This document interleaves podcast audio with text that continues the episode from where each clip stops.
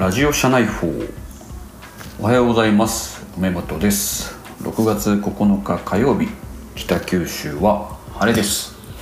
えー皆さんいかがお過ごしでしょうか？私はねちょっと体調を崩してしまいましてえっ、と昨日ねあの、まあ、確認だけやったらちょっとお仕事をお休みさせていただきました。でね、えー結構ね確認依頼がやっぱりいろんなところから飛んできてますので朝からちょっとそれ今対応してるんですけども追いつかないなと思ってちょっと焦ってるところです。まああ普段からこうならないようにやっぱり、えーコツコツと仕事を積み重ねるのが大事だなと思っております。さて、えっと、今日はですね「オブジェクト思考 UI デザイン」という本が出たのでそれをちょっとこうまだね読み切ってはいないんですけどもそれの少し感想を言います。でえっとねオブジェクト思考 UI デザインって、えっと、結構難しい本なんですけどもぜひですね対象はですねえ誰かというとおそらくまあこのウェブとかの業界でえデザインとか特にこうフロントエンドエンジニアの人も読んでほしいんですけども2年とか3年とかやった人は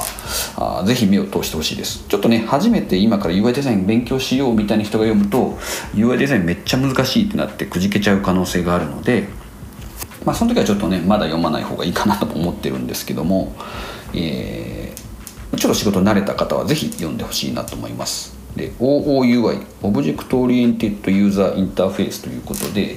まあオブジェクトつまりですね対象をおなんだろう名詞とか対象をお明らかにした上でその後にちゃんとこうそれをユーザーに見せていきましょうと。でその対象を見せた上で、えー動詞を動詞っていうのはこのボールに対して投げるとかボールに対して受け取るとかですね最初にそのボールをちゃんと見せるみたいな考え方のデザインの話なんですけどもその辺をぜひ、えーエッセンスを読んでほしいなと思います。まあね、ウェブの方にもね載ってたりとかするんでこの作者の上野学さんですねソシオメディアの、えーまあ、かなりこの OUI の、えー知見がお持ちの権威のある方だと思うんですけども、えーぜひ読んでほしいなと思います。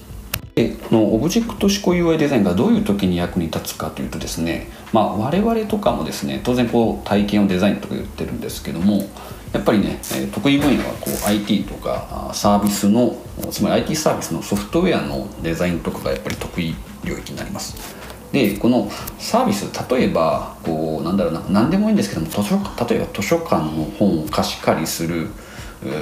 を管理するサービスを開発してほしいとかデザインしてほしいって言われた時には、えーまあ、どっからデザインしていけばいいのかなっていうので当然こうねペーパープロトタイプをこうささっと作ってやっていくみたいなのもあるかもしれないですけども、えーこれはですねユーザーさんとってこう使いやすいデザインをどういうふうにしていけばいいのかなという時に、えーこの考え方はとても役に立ちます。例えばこうよくありそうな形だと図書館に行った時に例えばこう画面でこう検索するっていうボタンとかあ借りるっていうボタンとかその2つしかないとかってなるとこれはもうタスク思考型の UI って言われる典型例なんですけどもそれをするとですねちょっとこう選択肢が分からなかったり見えなかったりするのでまあ使いづらいんですよね。でそうじゃなくてちゃんとこう本を並べた上で、えーそれに対して借りるとかってするとこう一般的なユーザーさんは使いやすいってなります。うんねまあ、なんかちょっと例えばこうパソコンのデスクトップとかでもそうですよね。なんかこう捨てるっていうボタンがあってファイルを選ぶとなるとかなり面倒くさいというかその捨てるとかそういう動詞のコマンドがめちゃくちゃ画面の上にあるとすごい気持ち悪いんですけどもファイルっていうコマンドがあファイルコマンドじゃないな。ファイルっていうこうアイコンがポンとあるだけでそれをこう情報を見るとか、えー捨てるとか移動するとかいろいろアクションできるんですけどもそのファイルに対して、えータスクを決めていく行動を決めていくっていうふうにするとななんとなく使いやすいなっていうのがイメージできるんじゃないかなと思います。まあねちょっとこの辺りの詳しい話はまあぜひ本とか読んだり、ウェブで検索して、えー学んでほしいなと思います。ね。じゃあ今日も一日よろしくお願いいたします。